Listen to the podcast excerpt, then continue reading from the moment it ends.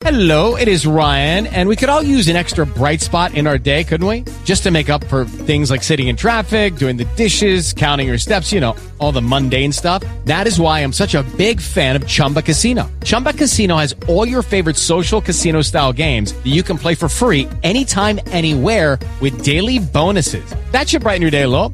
Actually, a lot. So sign up now at chumbacasino.com. That's chumbacasino.com. No purchase necessary. VGW Group. Void were prohibited by law. See terms and conditions. 18 plus.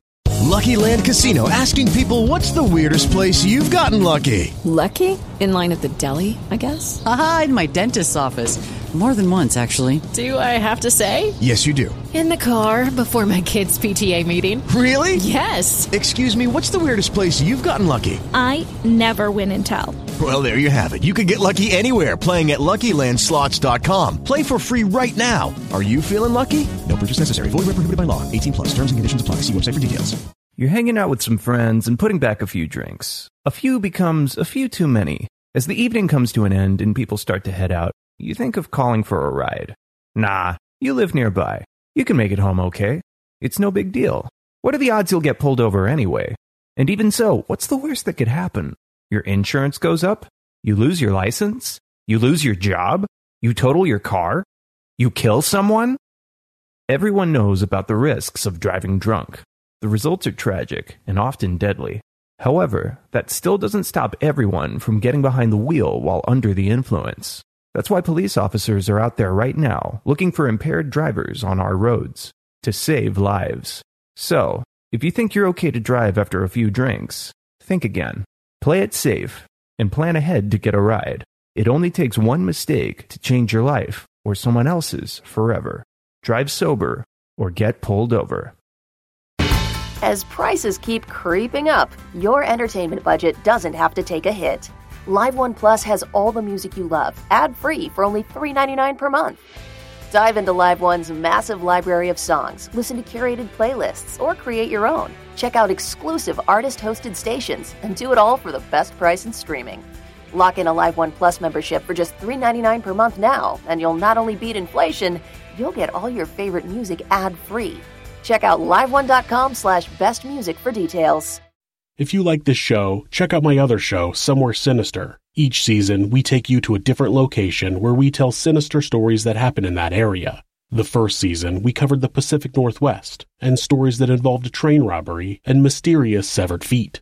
In season two, we're going to explore some stories in the Deep South, so search Somewhere Sinister on YouTube or use the link on this channel's page. You can also listen to it in podcast form by searching for Somewhere Sinister wherever you listen to podcasts. Thanks so much. I hope you enjoy. Killeen, Texas is the town that lies right outside of Fort Hood Army Base. It was a small trading post until the beginning of World War II. Camp Hood, as it was called until 1950, was created in 1942 as a training camp to help meet war demands.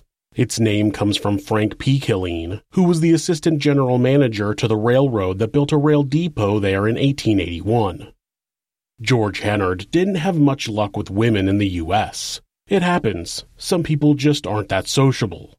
According to George, though, it wasn't his fault. A group of white women were conspiring to keep other women from dating him. When the government wouldn't help him stop this group of nefarious women, he decided to take matters into his own hands. This is Monsters.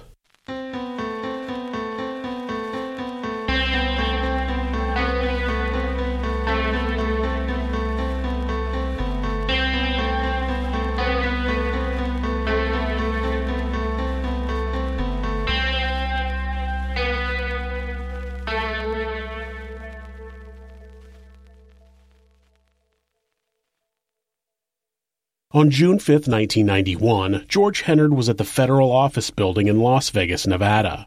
When he was approached by an FBI agent on duty in the office, he said, quote, I'd like to file a civil rights complaint. When they got to the agent's office and sat down, George was asked to explain the nature of his complaint. After a deep breath, George explained, quote, My civil rights have been violated by a secret group of white women.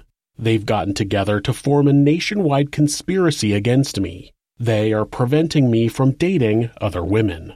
He went on to say that they would spread stories about him, tell women that they shouldn't date him, They followed him around the country and even called employers and said negative things to keep him from getting jobs. When asked if he had seen these women following him, he said yes. He said that they would stand in front of his vehicle when he tried to drive. The agent got out a pen and paper and asked for the names of the women in this group, but George said he didn't know their names. The agent asked what businesses they had called to sabotage his job prospects, but George said he couldn't tell him. George insisted that he was afraid for his personal safety, but the agent told him that there was nothing they could do without more details. George left the federal building without having the FBI pursue this conspiracy against him. He seemed to believe he'd be able to tell a federal agent that his civil rights were being violated with absolutely no evidence to back it up, not even a name of who was responsible for this violation, and the FBI would just jump into action. To the FBI, George was just another person trying to use the system for a perceived slight against him, but to George, there was a real problem that needed to be handled, and if the feds weren't going to do it, he would have to do it himself. George Hennard was born on October 15, 1956 in Sayre, Pennsylvania, to George Hennard Sr. and Jean Hennard. George Sr. immigrated to the United States from Switzerland and eventually joined the U.S. Army, where he became a resident in orthopedics. George Jr. had two younger siblings, a brother Alan and a sister Desiree. Jean was a widow with two children when she met George Sr., so George Jr. also had two half siblings, Craig and Carla Clampett. George Sr. was sent all over the world by the Army, and the family lived in France, Germany, Thailand, and Indiana before George Sr. was made the commanding officer at McAfee Army Clinic in White Sands Missile Range near Las Cruces, New Mexico. George Sr. was a typical military officer father. He preferred a strict, authoritarian style with his parenting. The kids were allowed a preset amount of phone time, and when they hit their limit, their father would simply disconnect the call. Another common punishment was to cut his son's hair. After getting in trouble on their dirt bikes, George Sr. took George Jr. and Alan to the barber and had their long hair cut. When George Jr. got in trouble again, the elder George cut his hair further on his own. People at his school said it looked like he had been mauled. His hair was choppy and uneven, and some said it looked like his father had performed the haircut with a butcher knife. Classmates said that George was outgoing and considered to be cool by the other kids, but after his father chopped his hair off, he got quiet and introverted. In high school, George got himself a Sonor drum set and began playing music. It was the 70s and his life began to revolve around listening to rock and roll music and smoking marijuana. He joined a couple other teams in regular jam sessions, but he would constantly deviate from the song they were playing and start doing his own thing. The other teens didn't want to continue playing music with him, and he continued to be a loner. Once George graduated from high school, he enlisted in the U.S. Navy. He trained as a fire control technician before being assigned to serve on the USS Mississinewa. This ship was a fleet oiler that would provide fuel to other vessels along with other supplies and mail. While on this assignment, George would have spent most of his time maintaining the ship. In 1976, George was assigned to the USS Dixie, which was also a support ship, but this one specialized in repairs. The ship was outfitted with facilities that would make it possible to repair or fabricate anything a naval vessel could need. While on the Dixie, George had stops in Guam, Japan, Hong Kong, and the Philippines. Though George wasn't a major troublemaker, he had received reprimands for two minor infractions, and he was not recommended for reenlistment after his three year deployment was over. It was likely due to his overall low performance scores, though specific details were not included in his service record. He received an honorable discharge. Not being ready to leave a life at sea, four months after leaving the Navy, George became part of the Military Sealift Command, which was a government organization that provided logistics support to the armed forces. Nine months after that, he joined the U.S. Merchant Marine. Despite sounding like a branch of the military consisting of salesmen with Marine Corps training, the Merchant Marine is a group of civilian mariners who are managed by a combination of government and civilian contractors who deliver goods and services over the water in and out of the U.S. On May 20th, 1982, George assaulted an African American crew member on the ship where he worked. He also disobeyed a lawful command from the ship's captain, and when they arrived at port in Louisiana, he had his mariner's license suspended for six months and was given 12 months of probation. Once his license was reinstated, George began working out of San Pedro, California. Those sailors who had worked with him before his suspension said he was racist. He seemed to have no issues working with anyone out of the San Pedro port. Maybe he was just trying to keep from having a repeat of his first incident. While working out of California, George had rented a storage space where he would regularly play his drums. Some of the other sailors asked if they could see him play, but he always made an excuse to turn them down. George was friendly with his fellow mariners, but he didn't make friends with any of them. He kept to himself and collected his checks, which were becoming substantial. He was a young guy with few expenses, so he was able to save most of his income as well as purchase himself a new truck. He paid cash for a 1987 Ford Ranger 4x4 and had a number of custom options added on. He had it pinstriped and added chrome wheels. He didn't only treat himself, he bought his mother a Cadillac as well. When George had time off, he took vacations to the Philippines, Thailand, and various places in South America. People that knew him said his interest in those places was strictly for prostitution. He liked non white women, especially ones that would do whatever he wanted. He found that paying the women got him that obedience.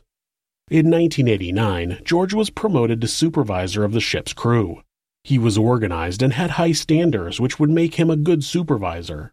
This promotion must have made him cocky, though, since on his first voyage out as supervisor, he rolled a joint and lit it up right in front of the other crew members. While on the ship, drugs and alcohol are a huge no no.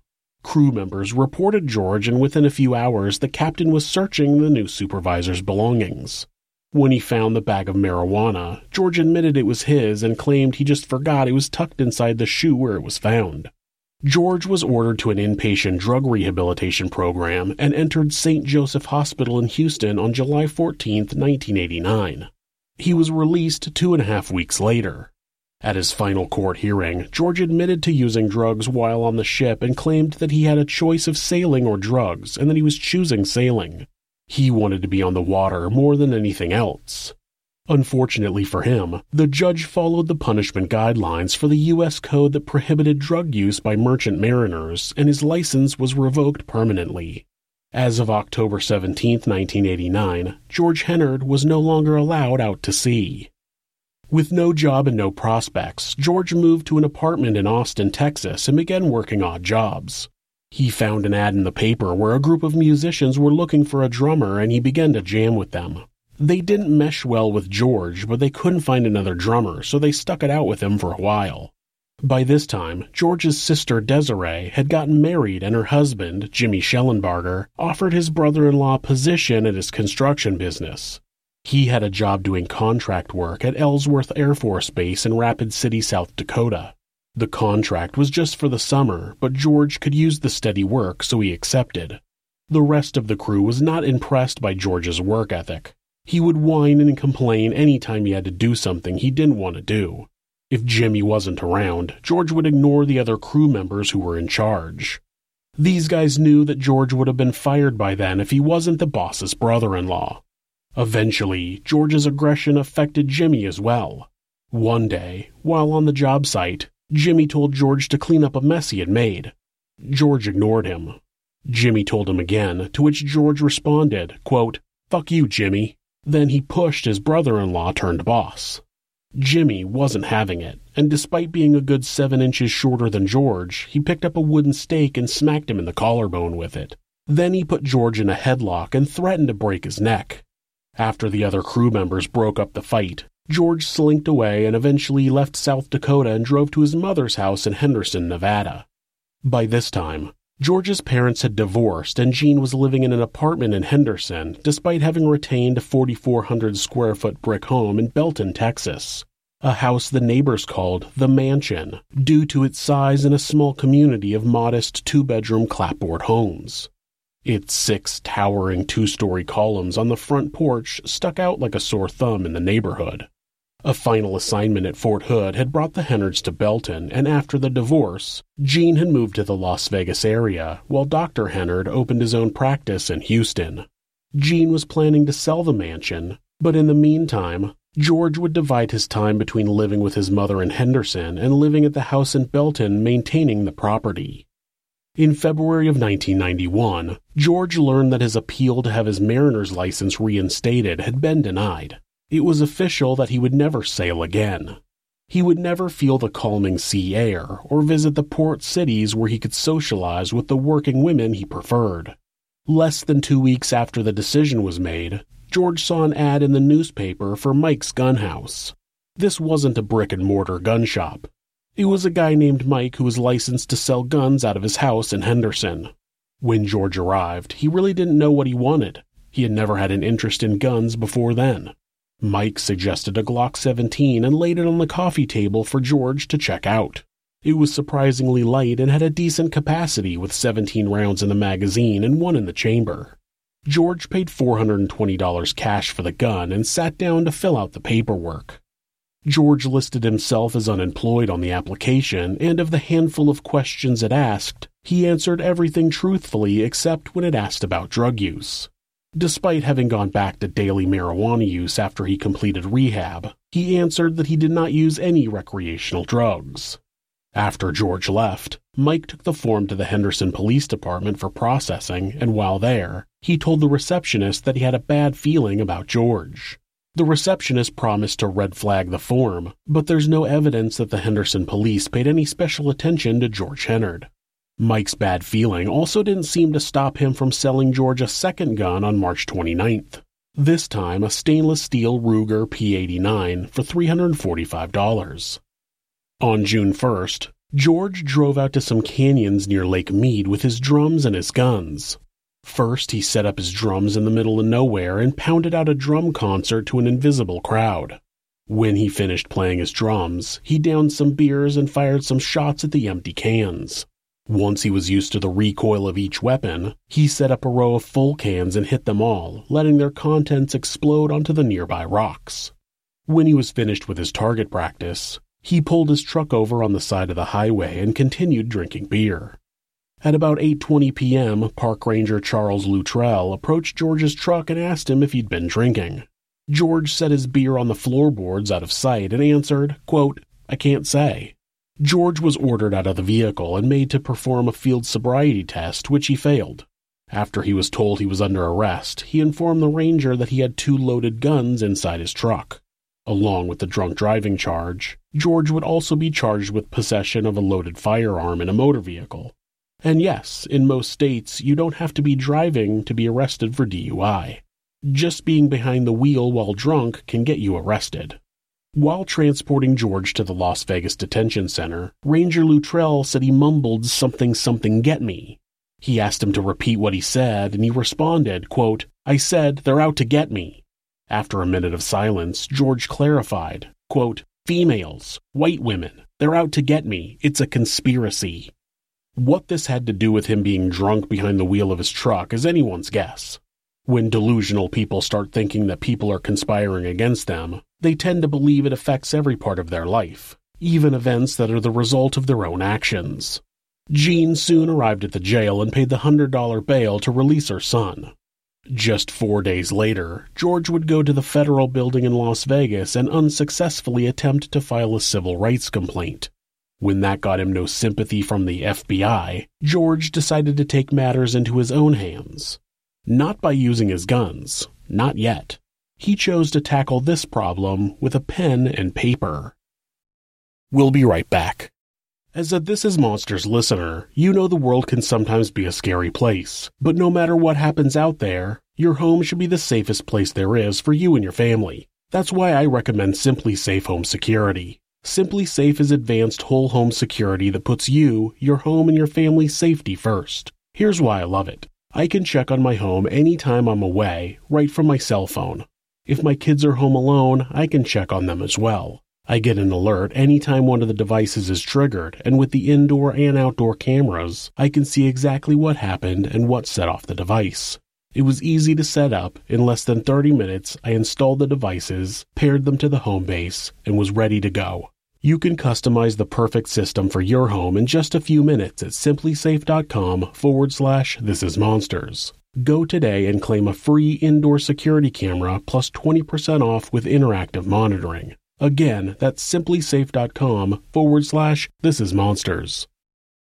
If you're looking for something a little different than the true crime shows you normally listen to, The Jordan Harbinger Show is a podcast you should definitely check out, since you're a fan of high quality, fascinating podcasts hosted by interesting people. The show covers a wide range of topics through weekly interviews with heavy hitting guests. I recommend people check out the episode with private investigator Stephen Rambam, or the episode with Bill Browder, a man who managed to cross Vladimir Putin and survive. There's an episode for everyone, no matter what you're into. The show covers stories like how a professional art forger somehow made millions of dollars while being chased by the feds and the mafia. The podcast covers a lot, but one constant is Jordan's ability to pull useful pieces of advice from his guests. We really enjoy this show and think you will as well. Search for The Jordan Harbinger Show. That's H A R B as in boy, I N as in Nancy, G E R on Apple Podcasts, Spotify, or wherever you listen to podcasts. Or you can go to jordanharbinger.com forward slash subscribe. A few blocks away from the mansion in Belton lived Jane Bugg, who had two pretty blonde daughters 23 year old Jill Fritz and 19 year old Janet Jernigan. Jill had recently married, though George seemed to be unaware of that. He seemed to live in a world where they were still the young teenagers he would see in the neighborhood when he returned home on leave from work as a merchant marine. Despite both women being an exact match for the white women he was constantly claiming were conspiring against him, he seemed to have developed an obsession with them that lasted for years. Somehow, he believed that writing them a letter was going to solve the problem of white women conspiring to ruin his life. Other than the fact that that made absolutely no sense, the biggest problem was that George had sent the letter to the wrong address. He sent it to Jane Bugg's neighbor, and he couldn't remember Jill and Jana's names, so he wrote Stacy and question mark Robin question mark, and he spelt Stacy with two e's at the end. This thoroughly confused the neighbor's teenage daughter, whose name just happened to be Stacy, spelt with an IE at the end, but still, close enough for her to believe that the letter was addressed to her. It read, June 6, 1991. Dear Stacy and question mark Robin question mark. Surprise, surprise. Can you guess who is writing to you? We'll just take a look at the enclosed pictures to help you figure it out. They are for you and your sister, question mark, Robin, question mark. I never did learn her name for sure, believe it or not. To this day, 6691, not one single person has ever come forward and volunteered one bit of information that would help me lead to your capture. One day before I left Texas to return to Las Vegas and all of its hassles, I saw in the Temple Telegram your picture and impressive accomplishments. Is your sister of the same caliber? I hope so. The thing that immediately came to my mind was that you are senior in high school. I finally realized that the mystery of what the problem was had been, or was finally solved, after three and a half years.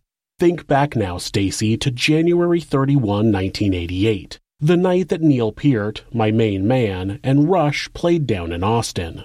I remember seeing two young girls and their mother pass by me twice in a little tan compact car. What was going on here, I thought to myself. Oh God, I was looking at two sisters, was it? Only in just 15 to 17 years old at the time. I can promise you I had no idea of your young ages and the fact that I had just stepped into a legal twilight zone. My goodness, I must admit being truly flattered knowing I have two teenage groupie fans. It makes no sense. It was five pages, handwritten, and it just rambled on. Jill would later say that she didn't even know who George was, and Janice said she had seen him once while she and Jane drove past the mansion a few months prior. Otherwise, they had absolutely no connection to George Hennard. Neither of them were seniors in high school, and neither of them had any memory of driving by him in 1988. In the letter, he asked if they wanted to go out, and if they did, it would give him, quote, the satisfaction of someday laughing in the face of all those mostly white, treacherous female vipers from those two towns who tried to destroy me and my family. Then he wrote, It's very ironic about Belton, Texas. I found the best and worst in women there. You and sister on one side, then the abundance of evil women that make up the worst of the other side. I would like to personally remind all those vipers that I have civil rights too. Just because I did hire an attorney to enforce my civil rights does not mean they have carte blanche to do what they want in violation of these rights. I will, no matter what, prevail over the female vipers in those two rinky dink towns in Texas. I will prevail in the better end. He closed the letter by saying, No more talk of rejection, slander, deceit, etc., etc. The truth is now in writing. Peace, sisters. Love you both. George, your fan. P.S. How about sending me your nice pictures? Ha ha ha ha ha. On the back of the last page, George wrote the address and phone number of his mother's apartment in Henderson. He waited days for a call or a letter at his mother's apartment, but it never came. Frustrated, he wanted to call Jane's house and find out why they rejected him. He wanted to know if the other white women had gotten to them too. Before he was able to lash out at the women he had become obsessed with, he checked the address and realized he had sent the letter to their neighbor. As a means of clearing up the goof, he called Jane's house and left a message on her answering machine while she was at work. Jana had gotten to the house before Jane, and when she listened to the message, she was just as confused about it as Stacy was about the letter. The message wasn't any more coherent than that letter. Jane listened as a man said, I know you're going to think this is funny, but there's been a terrible mistake. Just an awful mix up. There is a letter that was mailed to your next door neighbors by mistake. We've got to set this right. It's a mess. Just a mess. A mess. Jana called her mother at work and asked her to come home early. Jane didn't know what to make of the message either, but she figured it couldn't hurt to go to the neighbor's house and ask. Next door, Stacy handed over the letter, probably relieved to learn that it wasn't meant for her. When Jane and Jana read it, they were shocked. With the letter were a handful of photos of a man she recognized from the mansion down the street. Jane promptly punched the number on the back of the letter into her phone, and when she connected with George, she laid into him. She told him to never contact her daughters again in any manner. Not on the phone, not by mail. George apologized and hung up. He wasn't sorry, though. He was angry. He called the neighbor's house and yelled at Stacy's mother. He told her that it was her fault, that she had poisoned their minds against him. When Jane found out about the call to the neighbor, she brought the letter to police, but there was nothing they could do. They couldn't arrest George for sending a creepy letter. It didn't help that in the months following the letter, George was spending more time at the mansion, having to make repairs for the upcoming sale. In the middle of July, George went on vacation to Panama. He had patched up his relationship with his brother in law, Jimmy, so he took George to the airport and picked him up. When they were driving back from the airport, George talked about how his vacation had been ruined. He said that police had tailed him everywhere he went. Jimmy didn't understand. He asked if George had been involved with drugs. No, George responded. They were after him. They were also tapping his phone. Jimmy brushed it off and tried to maintain a somewhat normal relationship with his brother in law, but it was short lived. When George got back to the mansion, he realized that it had finally been put on the market. He was losing his home, which was really his mother's home, and he believed that the white women were closing their grip on his life. He had no other choice but to fight back. Every morning at about 5:30 a.m., George would go into a nearby convenience store and purchase an orange juice, a sausage and biscuit sandwich, a newspaper, and donuts. On October 16, 1991, he added a candy bar to the order. The cashier had seen George every morning, and this was the first time he bought a candy bar. When George dug in his pocket to pay for his items, he chuckled and said he didn't seem to have any money. He asked the cashier if he could stop in later and pay for it, and she agreed. It was National Bosses Day, and people were taking their bosses out to eat in the town of Killeen, less than 30 minutes west of Belton. Luby's cafeteria was a popular destination, and people from the area were filing into the restaurant for lunch on a sunny Wednesday. At 11 a.m., George had just finished writing a letter to his sister. It read, Desiree, enclosed is $100 to cover the water and electric bill. Do not pay the phone bill. I am responsible for it.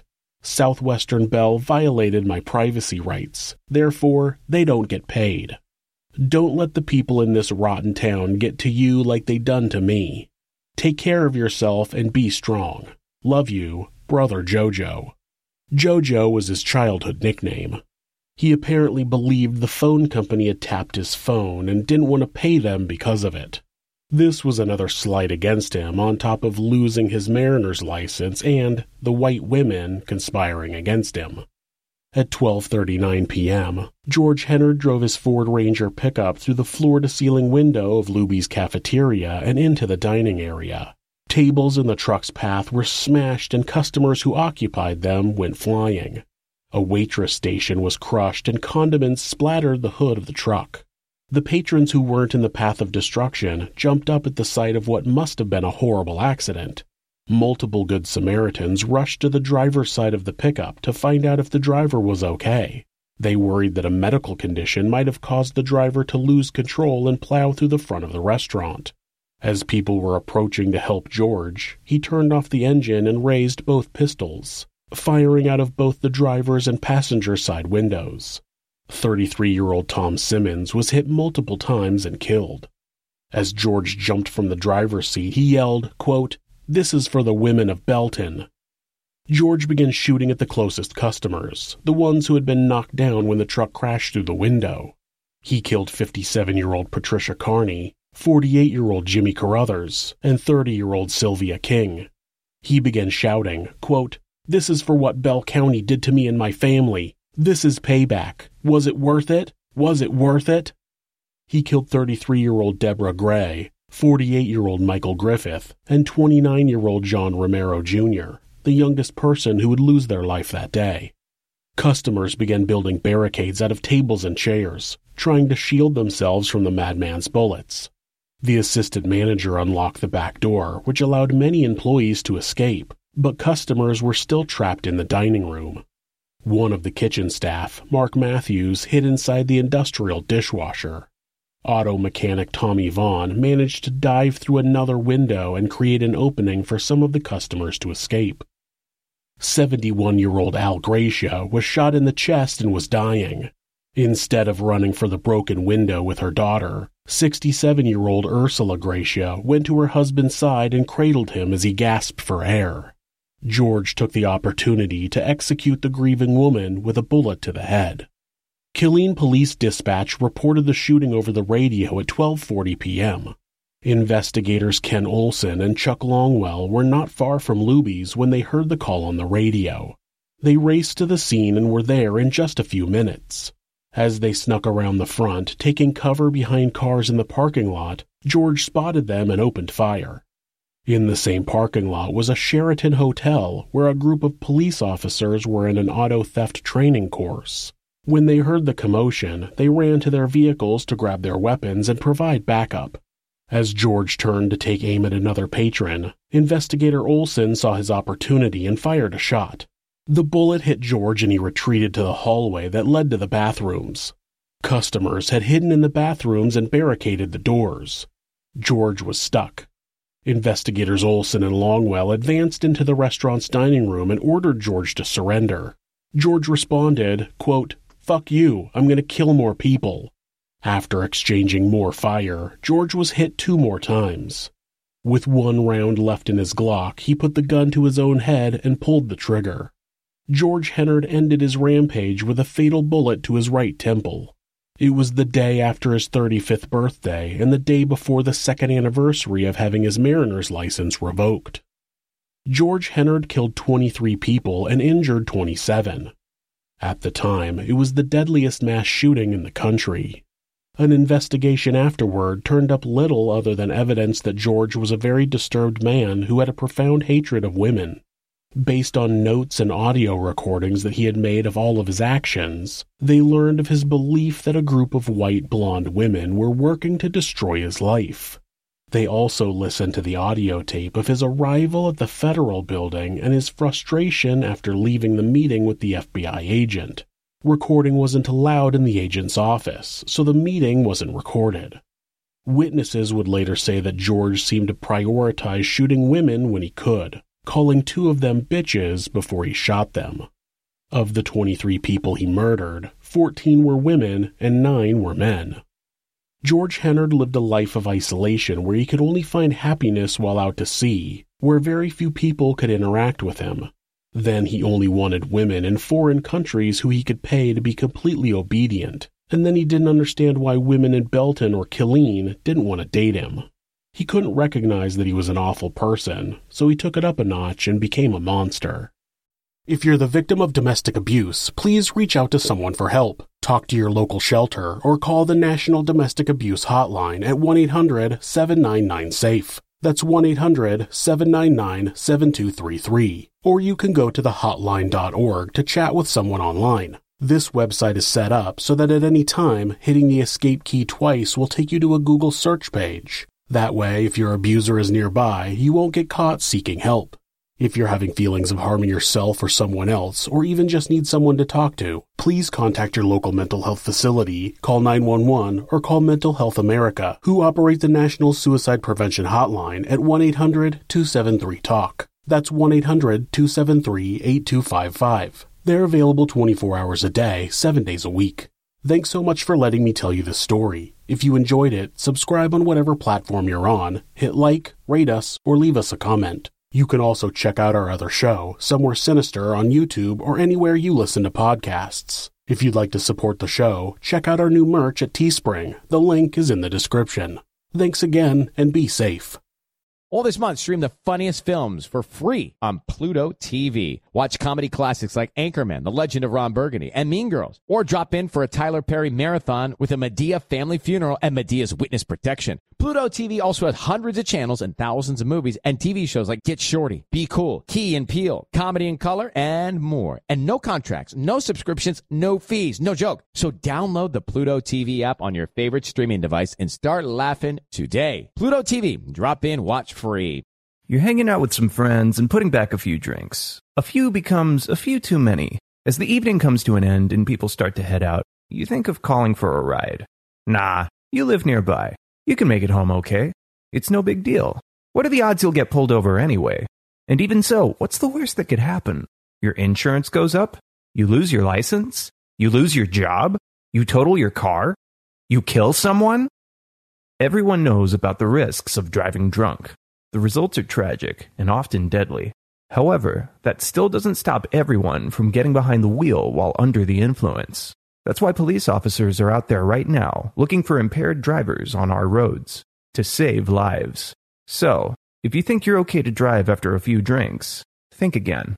Play it safe and plan ahead to get a ride. It only takes one mistake to change your life or someone else's forever. Drive sober or get pulled over. As prices keep creeping up, your entertainment budget doesn't have to take a hit. Live One Plus has all the music you love, ad free for only $3.99 per month.